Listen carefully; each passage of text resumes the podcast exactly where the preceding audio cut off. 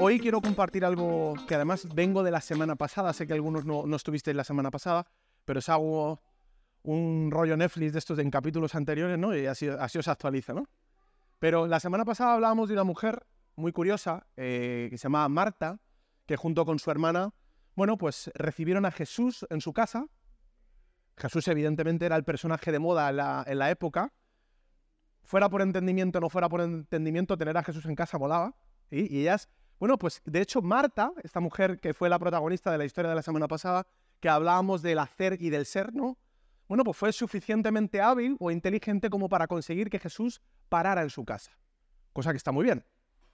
Logró que Jesús, en mitad de su agenda, yo no sé cómo lo hizo, si era una experta logística, como alguno por aquí, o cómo lo armó, pero Jesús se acabó en su casa, ¿no? Pero veíamos la semana pasada cómo la historia que narra la Biblia es que, aunque consiguió que Jesús parara en su casa, por alguna razón, en mitad de estando en su casa o en mitad de la situación, hay un momento en el que la propia Marta se frustra, ¿no? Y se queja con Jesús como diciendo, oye, estoy yo aquí sirviendo, preparando la comida o lo que fuera que estaba haciendo, cuando mi hermana está sentada escuchándote. O sea, por alguna razón, aunque Marta había invitado a Jesús, Jesús, bueno, pues estaba en la casa y se quedó hablando con María y Marta estuvo en el hacer. Y hablábamos la semana pasada de cómo a veces no nos damos cuenta de que hay periodos para hacer y periodos para aprender.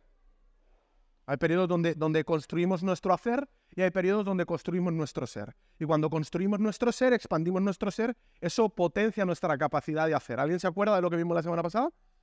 Vale, y me comprometí, de hecho fue, salió así porque alguien de, de la audiencia me tiró un reto y se lo acepté, porque me preguntaron, oye, ¿qué pasó con Marta después? Y dije, la semana que viene hablo de eso.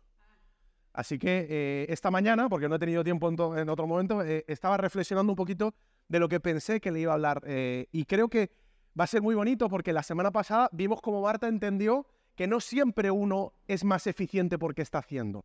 Ya sé que nos sentimos bien. Ya sé que nos encanta servir, ¿no? Que chao, tengo a Jesús en mi casa, tú. Vamos a preparar la comida, vamos a lavar las sábanas, vamos a, no sé, vamos a poner velitas, eh, mujer, vamos a, a- a- comprar 150 millones de plantas, no sé, cual- cualquier cosa que, que- que- que haga que, que se vea bonito. Es normal. Nos gusta ser buenos anfitriones, nos gusta, y no es malo. No es que Marta fuera mala, simplemente que a veces no nos damos cuenta o mm, no prestamos atención a que hay contextos que de verdad nos podrían dejar un, un- un- crecimiento en el ser y a veces simplemente estamos fluyendo en en el hacer y nos estamos perdiendo el aprendizaje. De hecho, el resumen de la semana pasada fue Jesús diciéndole a, María- a- Marta, Marta, tu hermana, Ma- María ha escogido la mejor parte. Está muy bien, gracias por tus atenciones, gracias por tu cariño, pero date cuenta que a lo mejor luego podemos poner la mesa todos. Date la cuenta que, de que a lo mejor estás haciendo cosas por agradar a, terceros, estás haci- haciendo cosas porque crees que a otro les va a venir bien, pero en realidad estás perdiendo una oportunidad única en el ser. Qué difícil es a día de hoy, lo veníamos hablando en el coche eh, eh, cuando veníamos para acá, de verdad encontrar contextos que te hagan crecer. Yo por eso amo tanto este contexto de The Cloud, ¿no? Porque, porque mm, mm, no sé si soy el único, pero, pero tú sales a la calle y la conversación en las noticias, en los cafés, no es, oye, ¿cómo crecemos? Oye, ¿cómo mejoramos? Oye, aquí depende con quién te sientes, te van a hablar de los rasgos de carácter, te van a hablar de la psicología, te van a hablar de marca, te van a hablar de emprendimiento, alguno te va a hablar de, de fiscalidad, otro te va a hablar de criptos y dices, ostras, estamos hablando con gente, o sea, hay conversaciones poderosas, no digo que sea de cloud, hay gente maravillosa ahí fuera, ¿no? Pero no es fácil. Ahora bien, es curioso porque la Biblia vuelve a mencionar a esta familia, eran amigos de Jesús, y vuelve a mencionar en esta, esta familia en una historia muy conocida por un elemento que es la resurrección de Lázaro, pero yo hoy lo voy a leer desde otro lado, desde otro ángulo, ¿vale? Que es básicamente qué pasó con Marta. Marta ya había aprendido que estar en el hacer a veces está bien, puedes quedar bien, parece que te sientes bien, a veces te puedes tirar un- un- una medallita, oye, yo soy el que más hace, soy el que más atiende, pero a veces te roba o te resta el aprendizaje, te resta el crecimiento y te estancas.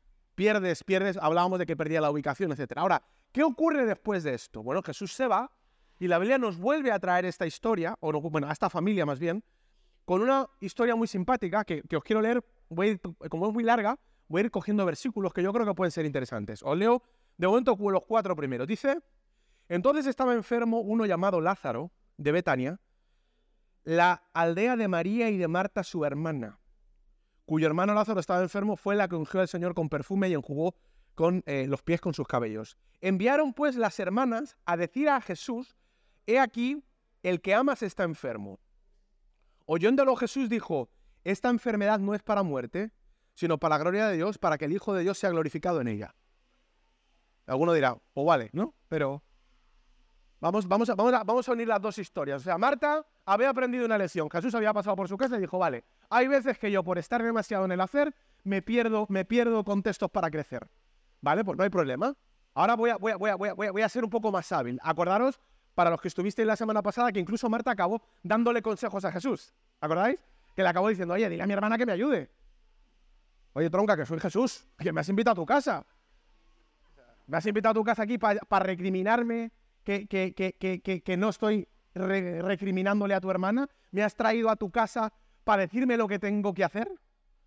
Esto a veces nos pasa cuando estamos muy en el hacer, ¿no? Que, tenemos expectativas, demandas de los demás y queremos explicar a los demás cómo deberían de tratarnos y no nos damos cuenta quiénes son los demás. Y que a lo mejor están haciendo cosas que nosotros no estamos entendiendo. Bueno, esta lección parece que Marta la había aprendido. Pero ahora viene capítulo 2. Problema. Resulta que su hermano pequeño, intuyo yo que era pequeño Lázaro, se enferma.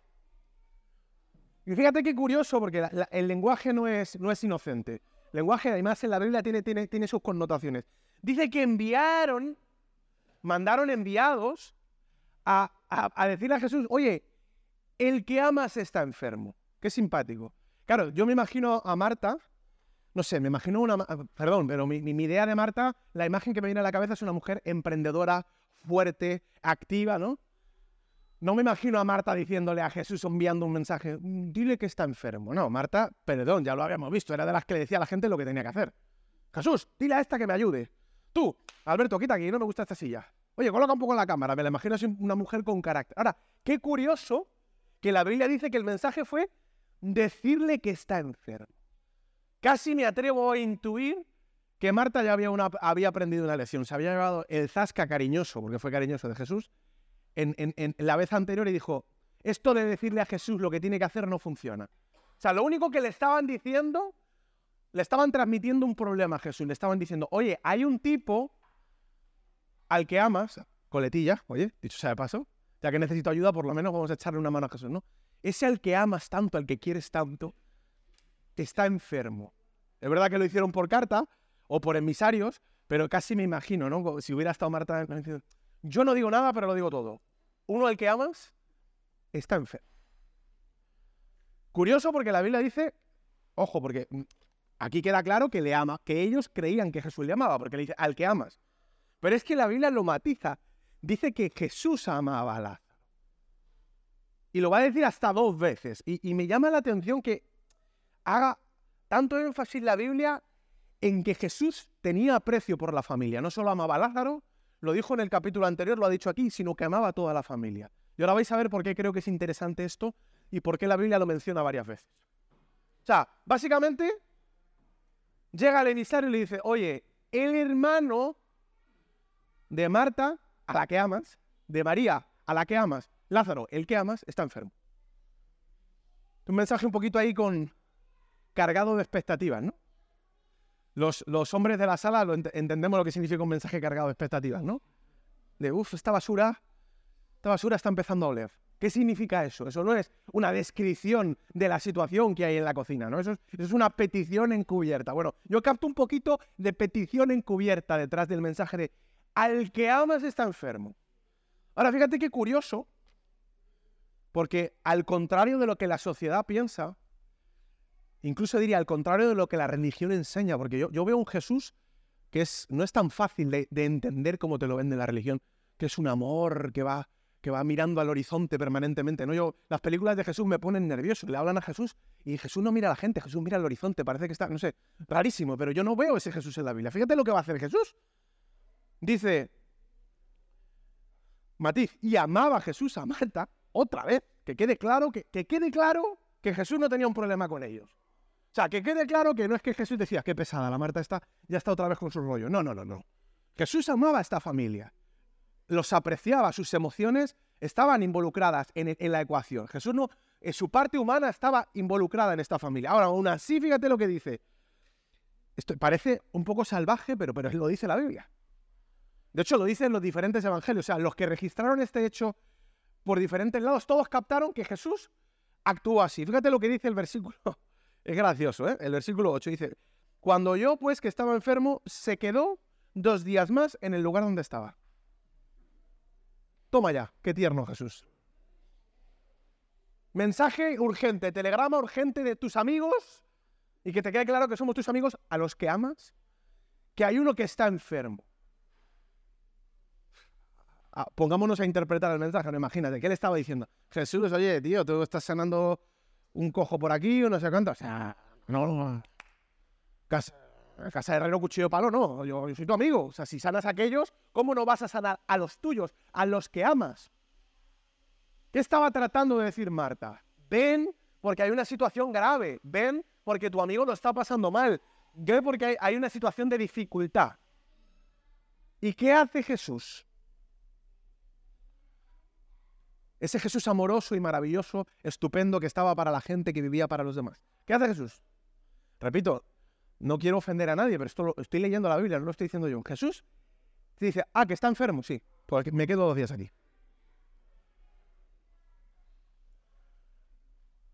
Por eso yo, yo, siempre digo que me molesta el Jesús que presenta la religión, porque para mí Jesús era mucho más estratégico. Ahora voy a explicar por qué entiendo y creo que Jesús va a hacer eso. Pero lo que es un hecho es que Jesús no solamente no reaccionó al mensaje cargado de, frustración, de dolor y de sentimiento de su amiga Marta, que queda claro que era su amiga, que la quería, que quería al susodicho, al enfermo, a la hermana, que los quería a todos, sino que Jesús va a reaccionar de una forma que probablemente la sociedad, nosotros o cualquier persona, no habría reaccionado. Ahora, mira qué interesante. Porque después de dos, de dos mensajes claros, cuando hay constancia de que Jesús los amaba, fíjate lo que dice, se quedó dos días más. Ahora, ¿por qué? Fíjate lo que dice el versículo 4. Fíjate lo que responde Jesús. Dice, esta enfermedad, este es, para mí esta es la clave de todo, de todo lo que quiero compartir hoy. Esta enfermedad no es para muerte, sino para la gloria de Dios, para que el Hijo de Dios sea glorificado. A ver, espera, espera, vamos, vamos, vamos a parar el carro. Recapitulamos. Así le hacemos un poco también de previa a los que han llegado más tarde. Llega un mensaje a Jesús de sus amigos y le llega y le dice, querido Jesús, has estado en nuestra casa hace poco, ¿te acuerdas cómo te atendimos? Te hicimos un lomo saltado como el que yo he dejado ahí que no me he podido comer, me cachis en la mar. ¿Te acuerdas que bien te atendimos? ¿Te acuerdas que hasta me echaste la bronca de lo mucho que te quería, de lo mucho que te cuidaba? ¿Te acuerdas? Sí. Bueno, pues esta familia a la que tú tanto amas hoy tiene un problema. Uno de nuestros miembros, al que tú amas, está enfermo. Yo no digo nada.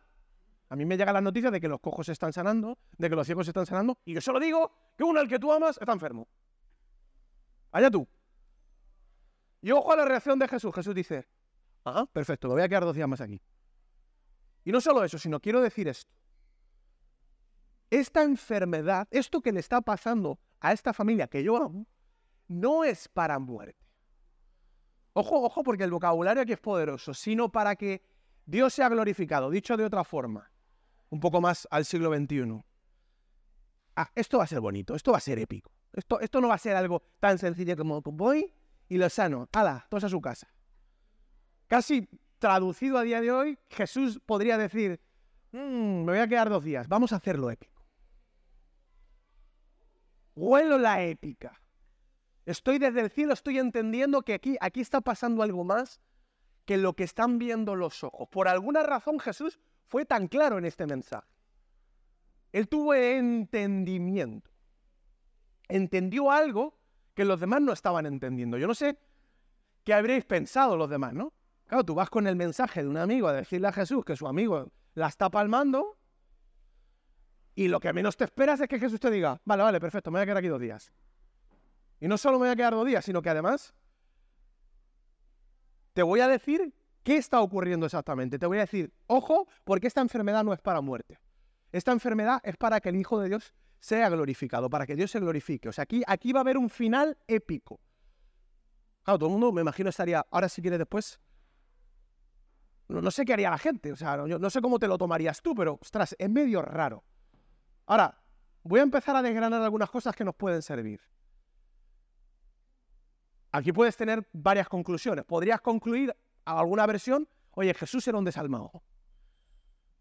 No lo creo. Y vamos a ver además que en, en, este capítulo más adelante, vamos a ver que Jesús no tenía un problema de emociones. Por eso, de hecho, la Biblia dice que los amaba. Para que no haya duda de que Jesús, vaya, vaya, vaya tío más frío Jesús, ¿no? Un amigo ahí, en vez de estar con ellos, ahí apoyándolos tú, sanando a todo el mundo y pasando de sus amigos. Quedaba claro y deja claro varias veces que Jesús los amaba. Jesús no tenía un problema de amor, ni siquiera tenía un problema de empatía. Lo que pasa es que Jesús no iba a reaccionar a la emoción. Iba a permitir la emoción, pero no a condicionarse por la emoción. Jesús estaba haciendo algo. No solo haciendo algo, sino Jesús por alguna razón había entendido que aquí estaba pasando algo que iba a ser legendario, que iba a ser épico, que iba a ser digno de ser escrito en un evangelio y leerse miles de años después en un restaurante peruano. Él lo sabía. Él lo sabía. La situación le estaba pidiendo que reaccionara emocionalmente. Amigo enfermo. Pero Jesús, a pesar de que luego, vamos a ver que luego lloró incluso, que Jesús tenía emociones, lo que no iba a permitir, o lo que estamos viendo que Jesús iba a hacer, es que no iba a permitir que sus emociones o que la emocionalidad de la situación le sacara del propósito.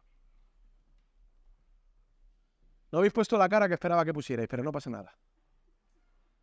No iba a permitir que un torrente de emociones, un torrente emocional, lo desubicara. Lo voy a decir de otra forma. Estaba claro que Jesús amaba, eso ya no, no, no, hay duda, o sea, había emociones. Lo voy a decir así para que lo traslades a tu vida o lo pensemos en nuestra vida. Si cualquier circunstancia emocional te desubica, jamás podrás vivir en propósito. ¿Qué estaba haciendo Jesús? Jesús tenía una planificación, estaba estratégicamente visitando diferentes lugares, había muchísimas personas que estaban, bueno, pues restaurando su vida, restaurando su autoestima, sanando su cuerpo, o sea, él estaba ayudando de verdad. Pero no estaba ayudando de forma aleatoria, espontánea, él estaba estratégicamente con algo medido. Yo casi me imagino esta historia, me imagino a, los emisarios llegando diciendo, oye, tu amigo y su familia están sufriendo. Y cualquier persona humana, emocional, en la que me incluyo, bueno, pues a lo mejor la reacción normal sería, ostras, si mis amigos están sufriendo, voy a reaccionar. ¿Sí o no? Voy a reaccionar. Mis amigos están mal, mira, yo no sé si le puedo, era Jesús, lo podía sanar, pero le sane o no, aunque sea estar con ellos. Ahora, ojo porque Jesús, antes de reaccionar, va a fluir en entendimiento, va a decir, espera un momento, hay un proceso analítico y dice, esta enfermedad no es para muerte. Qué poderoso cuando en nuestras vidas, esto es un, para mí es, una enseñanza guapísima de Jesús. Afrontamos los golpes, los baches, los torrentes, los movimientos, los flujos emocionales con entendimiento. Porque perdón que lo diga, pero hay personas que son barcos gobernados por el viento de sus emociones. ¿Estáis de acuerdo con esta frase o no? De hecho, la sociedad de hoy, perdón, a quien le caiga mal, bueno, perdón no, lo digo aposta, o sea que no hay perdón. La sociedad de hoy te enseña, Disney te enseña, sigue a tu corazón. La Biblia dice, el corazón es engañoso y perverso. Sigue a tu corazón. ¿Cómo que sigue a tu corazón? ¿Qué, qué te dice tu corazón? Perdón que haga una reflexión. ¿Alguna vez soy el único o alguien le ha engañado su corazón alguna vez? Esta persona te va a amar, sí que te quiere, esta vez sigue a tu corazón. Pero ¿cómo que sigue a tu corazón? Es que, es que hay que vivir, hay que dejar fluir las emociones. Deja que las emociones fluyan. ¿Cómo que deja que las emociones fluyan? No, perdón, yo hago un ejemplo. Vamos a llevarlo a la vida. Yo siempre pongo el mismo ejemplo. Los que tenéis niños, tu hijo jugando en el salón, balón, televisión rota. Deja que fluyan tus emociones. Déjalo. No lo, no lo contengas. Si sientes acuchillarlo, acuchíllalo. Yo estoy siguiendo mi corazón. Lo aprendí en Disney. ¿Cómo que fluye tu corazón? Deja salir tu emoción. Algunos sois buenos, pero otros, venimos de camino cuando se te mete el coche por delante digo, deja salir tu emoción. Ven aquí, párate, que, párate que vamos a hacer un ratito emocionales tú o sea, una sociedad gobernada por sus emociones es una sociedad a patadas. Porque nuestro corazón, somos seres emocionales, cosa que no es malo. Yo no, la Biblia deja constancia de que Jesús tuvo emociones. Luego lloró incluso. Qué malo Jesús, la amaba. Amaba al tío, a su hermana, a la familia. O sea, es imposible pensar que Jesús no era emocional. Lo que sí es posible es pensar que Jesús estaba haciendo algo, estaba en propósito, estaba entendiendo lo que estaba haciendo y de repente iba a llegar una noticia, una crisis emocional a tratar de tambalear lo que, Jesús estaba haciendo. Y lo que Jesús estaba dando cuenta iba a decir, no, no, no, no. No voy a permitir que un terremoto emocional fastidie lo que estoy construyendo aquí.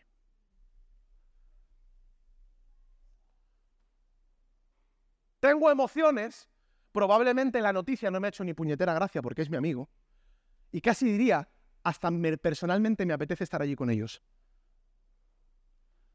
Pero aquí estoy entendiendo dos cosas. Una, que yo estoy haciendo lo que estoy haciendo, y dos, estoy entendiendo de parte de Dios que lo que va a pasar allí no, no es para muerte, que aquello va a ser, va a salir bien. Hasta los discípulos como que le empezaron a preguntar, oye Jesús, a ver, perdón, no sé si te has dado cuenta, Lázaro. Sí, sí, Lázaro. Me quedo dos días más. No es fácil, ¿eh? No es fácil esperando que tú siendo el bueno, esperando a que todo el mundo que, que, que, tú seas el, héroe, que vayas al rescate de tu amigo Lázaro. O sea, lo, que está haciendo Jesús es difícil desde muchos ángulos. Es difícil porque a lo mejor lo que te sale o lo que le sale a tu emocionalidad, a tu corazón, es ayudar a tu amigo. Es difícil porque estás quedando mal como, un capullo durante todo el mundo, porque todo el mundo diciendo, este hombre se va a quedar aquí dos días más. ¿Va a dejar a su amigo tirado? ¿Para qué? Nadie está entendiendo lo que Jesús está diciendo porque Jesús está entendiendo algo que los demás no entienden. Y él dice, esto no es para muerte, aquí va a pasar algo guapísimo. Pero repito, si tu vida o el motor de tu vida son tus emociones, vamos a decirlo de otra forma, porque el motor quizás no es la analogía correcta. No me parece mal que las emociones sean un inyector al motor. El problema es cuando sientas al volante a tus emociones. Lo que Jesús está diciendo, yo tengo emociones y no, las, voy a, evitar. De hecho, Jesús lloró. Y eso también queda constancia ahí después. Que Jesús era emocional. Ahora, lo que Jesús está diciendo es, no voy a permitir que las emociones se sienten al volante de mi vida. Porque en el momento en que las emociones se sienten al volante de mi vida, voy, voy a empezar a ser una persona a la deriva. Y tú no puedes vivir en propósito si estás a la deriva. Hasta en esto Jesús está diciendo, yo voy a ser estratégico aquí. Ahora no olvidemos que venimos de Marta. Que esto se lo está diciendo a Marta. Tú imagínate el mensaje cuando le llega a Marta, tú. A la mujer emprendedora. A la fuerte. ¿Qué ha dicho Jesús? ¿Cuándo viene? Dice que se queda dos días más. ¿Ves? Me imagino a Marta casi... ¿Ves cómo le tenía que haber dicho lo que tenía que hacer? Si es que no, no se lo has explicado bien, desgraciado. ¿Qué es lo que le has dicho? Ahora mira, mira, porque esto se va a poner chulo.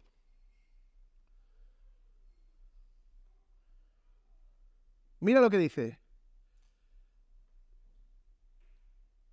Versículo 11, un poquito más adelante habla con los versículos, con los discípulos, dice, dicho esto, le dijo después a todos los que estaban allí, nuestro amigo Lázaro duerme. Y tenemos que ir para despertar. Me voy a ir para despertarle. Nuestro amigo Lázaro duerme. Ahora una pregunta, no sé qué pensáis. ¿Creéis que Jesús le faltaba algún jugador en la cabeza? ¿No se había dado cuenta? ¿Creéis que de verdad Jesús está negando la realidad de que, de que su... De hecho, perdón que diga esto, pero está diciendo duerme, hace una, una, una analogía a la muerte, pero a él no le habían dicho que había muerto. Le habían dicho que estaba enfermo. O sea, Jesús ya, ya tiene la peli clara. O sea, Jesús se ha quedado y sabe que el otro va a dormir, que el otro, el otro la va a palmar. Es curioso, ¿eh? Ahora, fíjate lo que dice Jesús. Dice, tranquilos que Lázaro duerme y vamos a ir a despertarle. Voy a ir a despertarle. ¿Por qué hará esta frase Jesús? ¿Por qué hablará de esta forma Jesús? ¿Será que Jesús niega la, niega la realidad? Bueno, mira, versículo 14, unos versículos después, un versículo, uno de los discípulos se entiende mal. Y dice, ah, que le vamos a despertar, si solo está dormido, entonces no hay problema. Dice, no, no te has enterado. Versículo 14. Entonces Jesús le dijo claramente, Lázaro ha muerto. Y me alegro por vosotros, mira, mira, mira esto, de no haber estado allí para que creáis. A ver, ojo, ojo al dato porque esto empieza a ponerse chulo. O sea, Jesús sabe que Lázaro está muerto, que esa es la realidad humana, pero aún así lo que sale por su boca es Lázaro está dormido.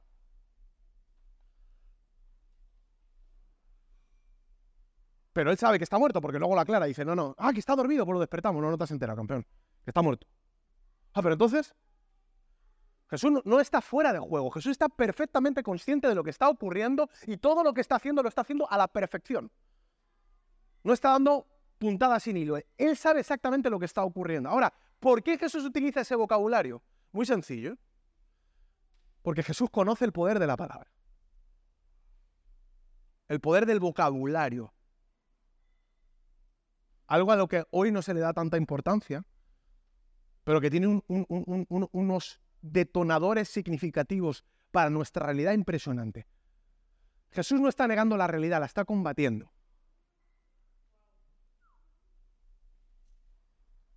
hablar de lo que va a ocurrir o de lo que desde la fe o desde la visión no significa ser un descerebrado, ilógico, impulsivo. Significa entender, gracias, entender que las realidades se pueden cambiar.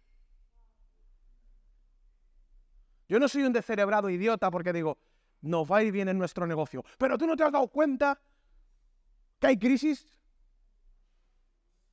¿Tú no te has dado cuenta de la situación que hay a nivel mundial? Que la IA está reventando no sé cuántos puestos de trabajo. Tú no te has dado cuenta, tú no has visto las noticias, tú no estás escuchando lo que dicen todo lo demás. Yo no estoy negando la realidad. Lázaro está muerto. No, no tengo ningún problema con que Lázaro está muerto. Lo que pasa es que yo no voy a enunciar esta realidad. Voy a anunciar la realidad de la visión. Yo he dicho hace unos minutos que esto no es para muerte, que esto va a ser algo épico, de hecho, me alegro, perdón, me alegro de que no hayamos estado allí, porque de esta forma va a ser como Dios me estaba mostrando. Es que, perdón que lo diga, pero es que la única forma de sobrevivir a los terremotos emocionales es el entendimiento. Jesús sabía perfectamente lo que estaba pasando. Jesús había entendido, por eso lo dijo como lo dijo, que Lázaro no solo no se iba a morir, o no, bueno, no iba a permanecer muerto, sino que esa situación iba a ser una situación épica para que unos y otros fliparan. Y él no se iba a mover ni un ápice por las emociones o por lo que otros le dijeran, que eso no significa que no las tuviera. Su entendimiento era el que estaba al volante del vehículo y no sus emociones. Qué potente cuando tú diriges tu vida por el entendimiento y no diriges tu vida por tus emociones. Justo lo mismo que dice la sociedad hoy.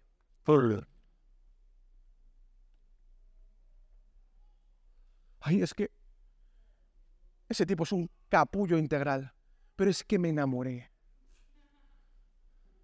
Bueno, sois tal cual, eres un capullo integral y con perdón, tú también eres una capullo integral, porque si te enamoras de quien te va a reventar,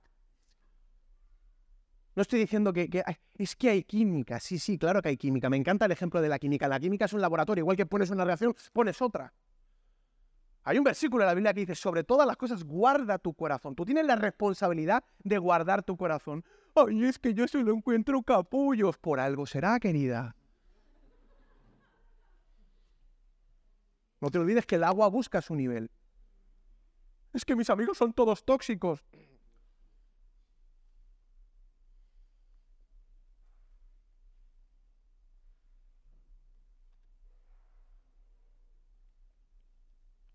Tus emociones, tú tienes la potestad, tienes la capacidad de gestionar tus emociones.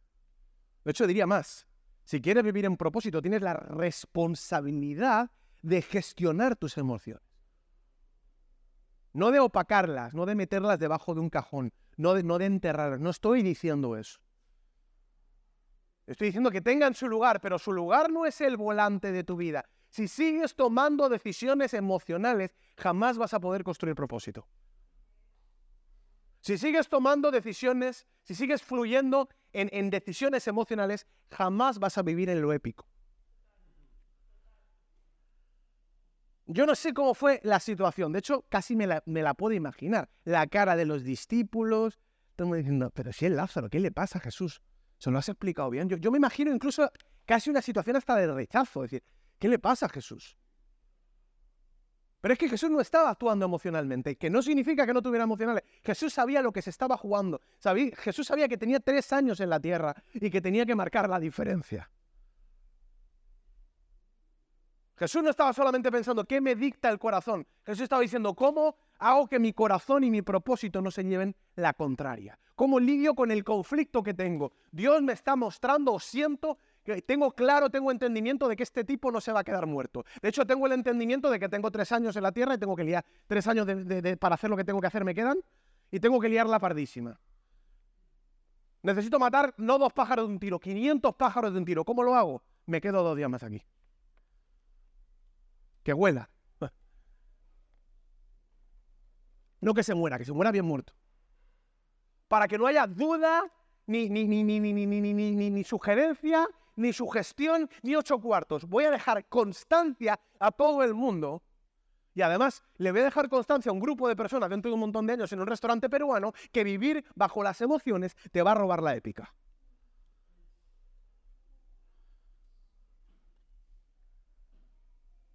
Eso no significa que sea fácil. Repito, el único versículo en la Biblia que dice que Jesús lloró va a venir ahora. O sea, que Jesús no lo está, no, te creas que Jesús eh, eh, estaba pasando del tema. Me atrevo a creer que Jesús estaba batallando sus emociones. Pero te hago esta pregunta, ¿hace cuánto que no batallas tus emociones? Porque hoy te enseñan que fluyan. Jamás vas a poder vivir una vida espiritual si fluyes en tus emociones. No estoy diciendo que no las dejes salir. No estoy diciendo que no le des una oportunidad. No le digo que no des su espacio, por favor. No estoy diciendo eso. Estoy diciendo que tu entendimiento tiene que tomar el control de tu vida. ¿Qué estás persiguiendo? ¿Cuál es tu propósito? Si tu propósito es entrenar y tu emoción te dice cómete cinco hamburguesas, perdón que te lo diga, pero no te está sumando, querido. No te está sumando. Y eso es un ejemplo muy básico, pero en cuántos aspectos de nuestra vida nuestras emociones nos están restando. Te estás perdiendo la épica. Bueno, no pasa nada. Yo voy a estar con la persona incorrecta mientras aparece la correcta. No te equivoques. Porque probablemente la persona correcta, cuando te vea con la persona incorrecta, se puede marchar. Ay, bueno, es que, es que nos llevamos, nos lo pasamos bien, pues pásatelo bien. Ahora, sé honesto y di, renuncio a lo épico en mi vida. Renuncio a un matrimonio exitoso y de felicidad. Quiero relaciones intermedias en primera base toda la vida. Y no te lo digo por decir, te lo digo porque yo lo viví. Yo siempre hablo de esto con mucha autoridad. Los que me conocen saben. Yo estoy casado con la mujer de mi vida, pero la conocí cuando dije, se acabó conocer personas. Estoy hasta las narices de hacer el capullo integral. Este es mi propósito. Yo quiero construir una visión, quiero construir negocios, quiero ser padre, quiero esta familia, quiero esto, quiero, quiero tengo claro lo que quiero. Si Dios me ha dado entendimiento de lo que quiero, no voy a dejar que mis emociones me saboteen jamás en la vida. Porque mientras esté en lo emocional, voy a perderme lo épico. Mientras esté en lo emocional, me voy a perder el propósito. Y si dejo que mi vida, el volante, sea un descerebrado que, que conduce rallies, es normal que gripe el motor. Ahora, aguántatelo, que no es fácil, ¿eh? No es fácil un sábado por la noche decir, bueno, pues aquí estamos. ¿Con quién quedo? ¿Con mi amigo el casado? Toco el violín. ¿Con mi amigo de novio? Enciendo las velas. ¿Con mi amigo el de los hijos? Soy el canguro. Me quedo en casa. No es fácil. Un ejemplo. también pasa en los negocios. es que quiero emprender. Es que, es que... ¿Cuál es tu entendimiento? Y si no hay entendimiento, a lo mejor no hay entendimiento porque estás en las emociones. Jesús pudo salirse del plano emocional por un instante y decir, espera un segundo, me has dicho que mi amigo, uff, que la familia a la que tanto amo, él está enfermo, incluso, con, él ya lo sabía, con peligro de muerte. Bueno, espera un segundo, no me voy a mover de aquí, esto no va a ser para muerte, esto va a ser épico, tengo claro mi propósito, no voy a permitir que las emociones me modifiquen la trayectoria, no voy a permitir que las emociones me desubiquen. Hay muchas personas con un talento y un potencial descomunal que simplemente están mal ubicados. No están en el lugar correcto.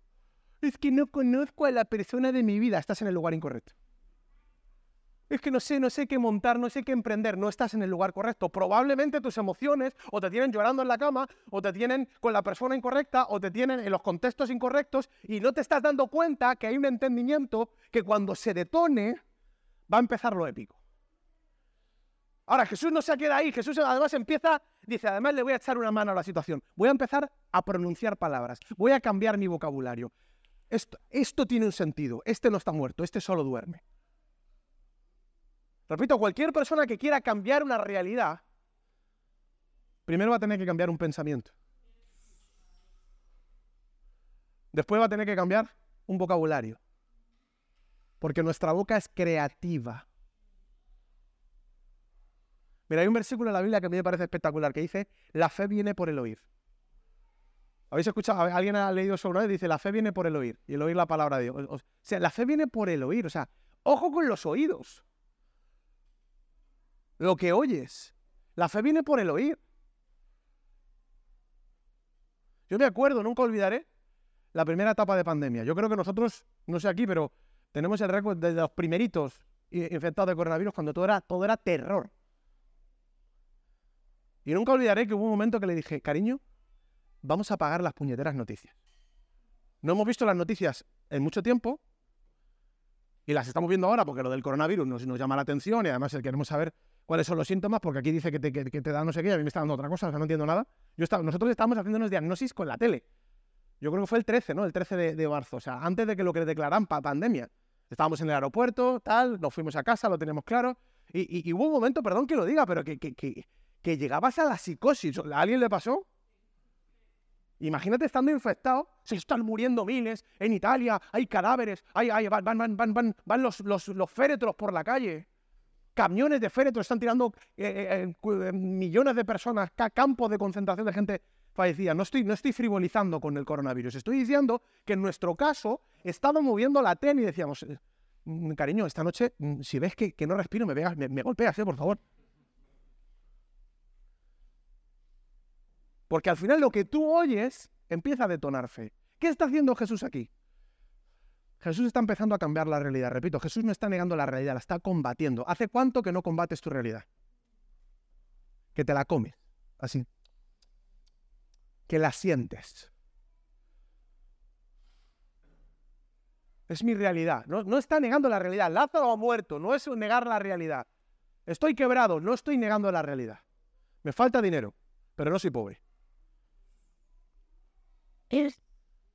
No estoy, perdón, no estoy negando la realidad, la estoy combatiendo. Me sobran kilos, pero llevo 5 kilos perdidos este mes.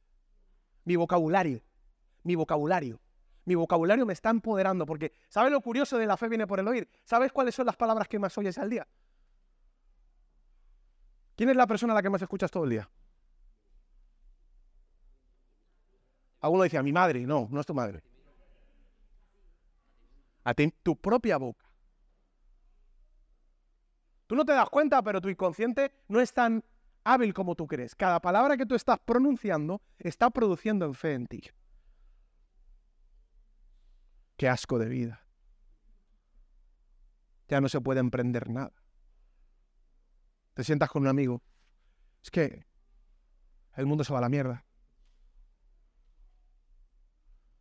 Tú crees que es inocente ese vocabulario, pero tu inconsciente se está nutriendo y está edificando. Dice que la fe viene por el oír. Tú estás condicionando tu propia fe con tu propio vocabulario. Y repito, la única forma de crear algo con la boca, perdón, con las manos, es crearlo con la mente. Antes de que alguien inventara un iPad, alguien le vino esta imagen a la cabeza, ¿sí o no? Alguien creó esa silla porque la tuvo en la cabeza primero. ¿Sabes cuál es el problema? Que como tus emociones dirigen tu vida, condicionan tus palabras. Y tus palabras detonan tus pensamientos y tus pensamientos causan tus realidades. Eso es lo que está, eso es lo que está haciendo Jesús. Como tus emociones descontroladas están dirigiendo el coche como un campeón de rally, eso está trayendo un vocabulario a tu vida, vocabulario inconsciente que te está restando. Lázaro ha muerto, la economía ha muerto, me tengo que ir de este país, me tengo que... O sea, se acabó. Eh, tu vocabulario está generando pensamientos y esos pensamientos están generando una realidad. Jesús, no, repito, no está negando la realidad, la está combatiendo. Está diciendo, sí, sí, esta es la realidad, pero cuidado, la realidad del presente no es más real que la realidad del futuro. No es que esté negando la realidad, es que tú estás negando la realidad futura. ¿Qué es la realidad? ¿El presente? ¿El camino hacia el futuro? ¿La progresión? ¿Qué estás midiendo? Al final es la medición. Es, ¿En qué es la ley del enfoque? ¿En qué estás poniendo los ojos? ¿Estás poniendo los ojos en que tienes 30 kilos de más? ¿O estás poniendo los ojos en que el mes pasado tenías 40? Depende en qué pongas tu mente y en qué pongas tu vocabulario, te vas a dar cuenta, joder, llevo 10 kilos de menos. Tengo progresión, colega. Esto va bien. Esta es mi realidad. Mi realidad es que voy hacia mi meta. Ahora, si, si miras la otra realidad, la emocional, ay, es que no me veo bonito. Ni falta que te hace. ¿Cuál de las dos es la realidad? Salimos allá afuera pasear, pongo siempre ese ejemplo, y paseamos para allá y algunos diréis, joder, qué día soleado, qué guapo, los árboles verdes, qué maravilla. Y otros dirán, joder, qué calor, mierdas en el, en el, suelo de los perros, ¿por qué la gente no coge las mierdas de sus perros? Qué, qué asco de, de, de sociedad. El mismo camino, el mismo trayecto, dos realidades, dos visiones. Jesús no está diciendo, no existe la realidad, está diciendo, elijo interpretar la realidad desde la visión futura. Y por eso no me muevo emocionalmente, porque a mí no me mueve la emoción, me mueve la visión.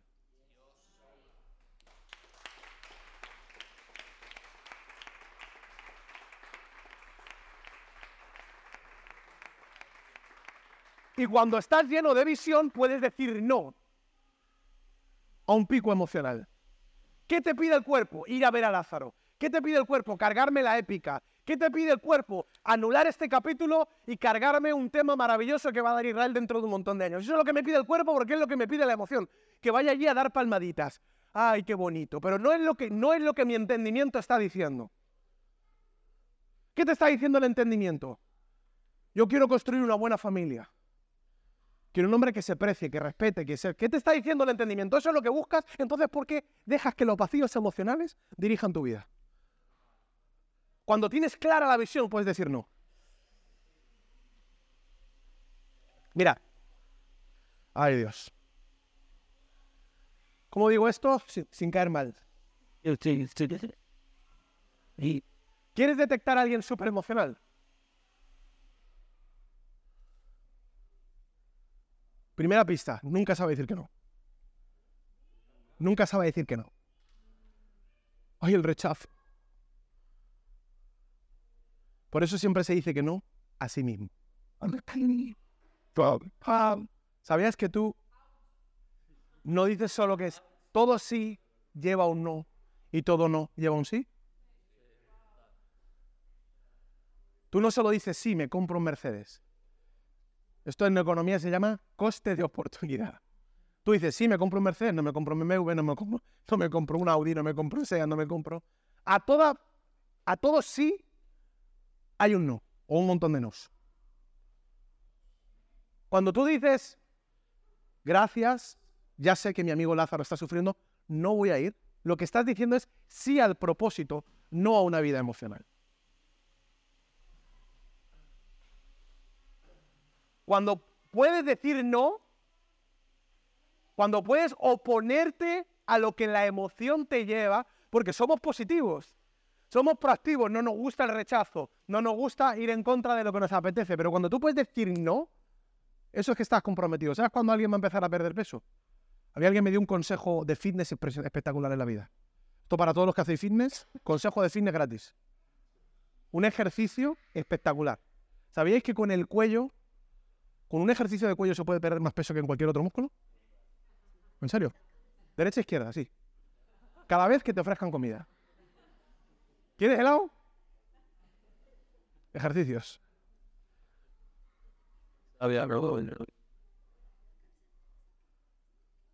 Una persona complaciente. Todo sí. Bueno, si es todo sí, es todo no. Hombres, mujeres, huir de las personas complacientes a vuestro lado, por favor. ¿Sabes por qué? Porque si no te vas a decirte que no a ti, tampoco le vas a saber decir que no a todo lo demás. Un, dos.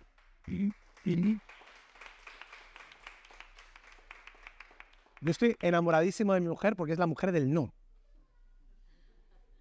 Pero en un mundo de un montón de no, yo fui el que le saqué un sí. Y me acuesto con esa visión en mi mente diciendo, yo soy el que conseguí el sí. Yo conseguí el sí. La gente dice, ay, qué bonito, qué emociones siento, estoy saliendo con esta persona. Ay, qué bonito, lo siento, están, están saliendo todos, y todo es sí. Júntate con todo, con todo el grupo y hacer una fiesta. ¡Uh, qué bien! Todos felices. Qué rico estoy emprendiendo en todos sitios. ¿Qué es lo que estás visionando? ¿Cuál es tu visión? ¿Cuál es tu propósito? ¿Qué te está diciendo Dios? Y si tus emociones se están oponiendo a lo que Dios te está revelando y a tu entendimiento, entonces tienes que tomar una decisión. O dices sí a tus emociones o dices sí a tu propósito. Y Jesús lo tuvo claro, dijo, yo amo a estos, ¿eh? los amo. Quiero estar allí. Pero Dios me está mostrando que mi propósito es estar aquí dos días más y además eso se va a solucionar. Ahora mira, se va a poner guapo porque, claro, Jesús, imagínate, va después de dos días y volvemos a Marta. Versículo 17 dice, vino pues Jesús, mira la peli, es que yo soy súper imaginativo, macho. Yo digo que siempre, que tengo monos en mi cabeza con platillos. Vino pues Jesús y halló gracia ya cuatro, y llegó y hacía cuatro días que Lázaro estaba sepulcro, o sea, en el sepulcro. Eh, llegó con Lázaro putrefacto ya, o sea, trozos de Lázaro había. Betania estaba cerca de Jerusalén, como aquí en Testados, y muchos de los judíos habían venido a Marta y a María para consolarlas.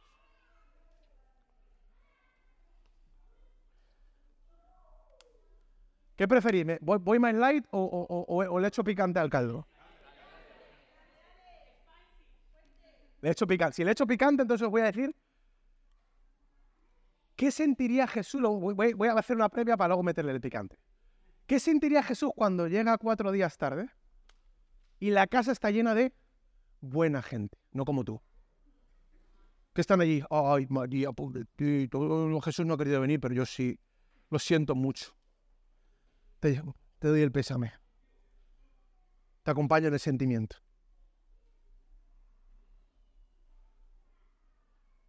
Jesús tuvo que aguantar que otros cumplieran la expectativa. Este es un, segundo nivel. El primer nivel es decir no.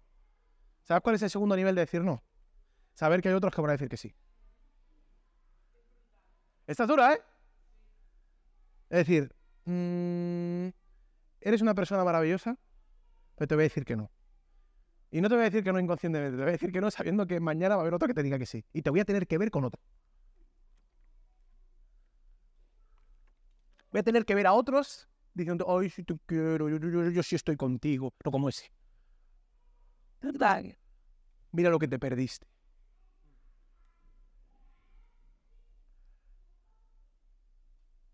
Así, ¿eh? Es que, es que la Biblia mola mucho. O sea, Jesús llega y la Biblia nos narra que llega y está eso lleno de gente, todo el mundo allí, en la fiesta de las emociones. La fiesta del drama. Todo el mundo llorando, todo el mundo hecho polvo. Y repito, no creo que Jesús fuera impasible, no creo que Jesús tuviera problemas emocionales. Me imagino que Jesús dijo, este rato no iba a ser un rato agradable para Jesús. Nadie ha dicho que vaya a ser agradable. Ahora, ¿qué buscas? ¿Cosas agradables o cosas que valgan la pena?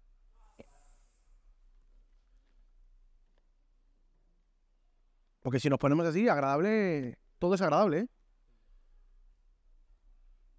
Una raya de cocaína los cinco primeros minutos, pues a lo mejor es agradable. ¿eh? Te digo más, súbete, no sé, a las cuatro torres de, la Plaza Castilla y tírate. En los primeros segundos va a ser la mejor montaña rusa que hayas estado en tu vida.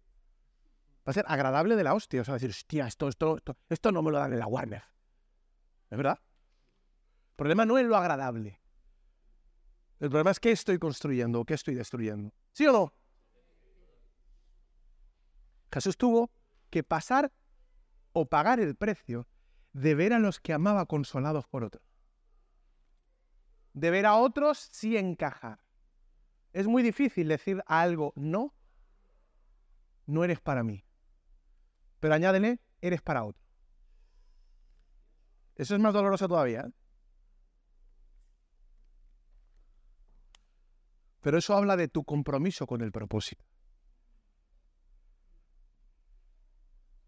¿Estás dispuesto a ver lo bueno con otro para ver lo mejor contigo?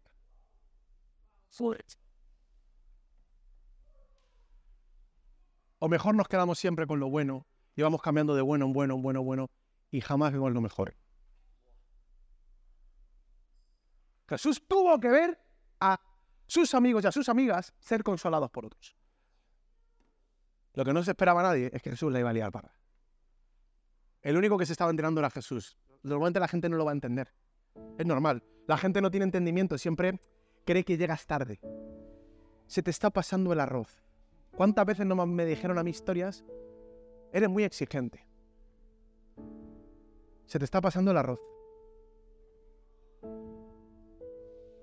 Deberías ser más realista. Hay crisis. No estoy diciendo que seas un descerebrado, por favor, no estoy diciendo eso. Estoy diciendo con entendimiento, no con descerebramiento, ¿vale? Con entendimiento. Los demás la estaban consolando. Cualquier persona emocional se sentiría culpable. ¿sabes lo bonito? Que Jesús no venía a consolar. Jesús venía a cambiar la realidad. Hay una diferencia entre ser empático y ser solucionador. Probablemente alguno diría, Jesús, qué poco empático eres. Ahora te hago una pregunta. ¿El amor es empático? Vamos a decirlo de otra forma. Pues no, no quiero quitar la empatía. ¿Creéis que el amor es más empatía o más compromiso? Hay un versículo en Corintios capítulo 13 que dice, el famoso versículo del amor, el amor nunca deja de ser, pero hay un momento que dice, no hace nada indebido. Ojo. El amor no siempre te da lo que quieres, te da lo que necesitas o lo que te aporta bienestar. Jesús está allí pareciendo el más, el menos amoroso y el menos empático, pero es el único que va a llegar a solucionar el problema. Todo lo demás llega tarde, vaya pasota. Pero Jesús está en entendimiento, está en propósito. Él ha entendido de qué va esto. Él ha entendido que las emociones al volante, accidente asegurado. Él está diciendo, se acabó vivir por las emociones, las tengo y cuando tenga la dirección, cuando mi entendimiento ponga las... Yo no estoy diciendo que no disfrutemos de las emociones, ¿eh? Cuando el entendimiento pone la dirección, emociones, venir aquí, que necesito acelerador. A disfrutar. Porque ahora, también va a haber emociones buenas. El problema es que Jesús no está dejando que las emociones tomen el volante. A pesar de que los demás no entienden nada, a pesar de tener que decir que no, a pesar de tener que generar rechazo, a pesar de tener que ver a otros siendo con, a, otros recibiendo lo que a lo mejor les podías haber dado tú. Y llega Jesús y y fíjate, volvemos a Marta para, para finalizar. Llega Marta y le dice, Jesús, si hubieras llegado antes, Claro, aquí, Marta, imagínate el proceso de Marta. Marta, en, la semana anterior había aprendido, no, no, no te metas, deja a Jesús hacer lo suyo. Y ahora Jesús llega tarde, ¿me cachis en la mar? ¿Ves cómo no tengo que esperar a Jesús? ¿Ves cómo que, había que tenía que haber metido mis manos para acelerarlo? No ha salido bien. Ya te dije yo, Jesús, que tenías que levantar a mi hermana y ponerla a trabajar. La lección de Marta, ¿no? Ahora que espero, ahora que espero en ti que lo vas a hacer, ahora tengo a mi hermano muerto. Ahora que he dicho que no, me va todo mal. Mira, esta historia es que la he visto tantas veces. Yo no sé por qué, yo creo que a Dios le gusta esto. Le gusta que decidas pagar el precio y meterle inflación. Que digas que no, al capullo, la capulla que no, que, que no te merecen, y justo es ese novio, la semana siguiente. A Dios le canta meterle inflación, aquella inflación por un tubo. Marta había pagado el precio y decirle, Jesús, cuando quieras, ven si quieres. Yo solo te digo que, que, Lázaro está enfermo. Y había pasado un día, dos días, tres días, cuatro días. Ya el cuerpo estaba en descomposición y diciendo, le tenía que haber dicho que viniera ayer. Le tenía que haber sido más específico. Le tenía que haber dicho lo que tenía que hacer. Y como es normal, cuando aparece Jesús, Marta se le, tanto Marta como María se le acerca y le dice, Jesús, si hubieras estado aquí. Aquí es donde dice la Biblia que Jesús lloró. Dijo, ay, contabais conmigo. Qué doloroso ha sido vivir en propósito. Qué difícil para mis emociones ha sido hacer lo que tenía que hacer.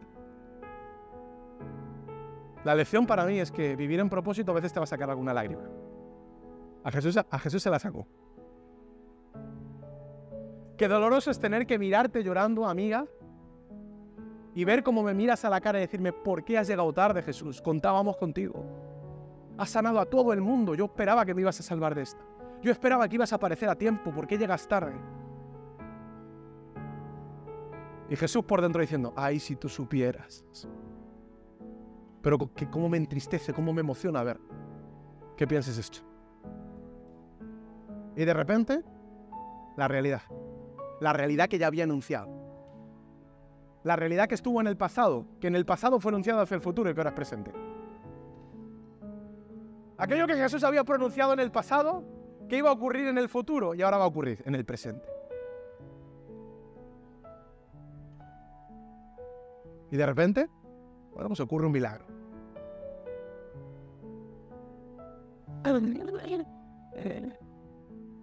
Hay gente que vivirá milagros en su vida. Que tendrá Jesús que traigan milagros en su vida. hay gente que tendrá mucha gente que le dirá, pobrecito, yo no quiero consuelo. Yo no quiero ser solo consuelo. También. Porque hay cosas que no, que no se pueden evitar. Pero yo quiero ser una fuente de propósito. Yo quiero vivir en propósito. Y sé que con las emociones al volante, quiero mis emociones para apretar el acelerador. Quiero, quiero, quiero mis emociones para potenciar mi dirección. Pero quiero visión, quiero propósito, quiero que Dios me dé entendimiento de lo que quiero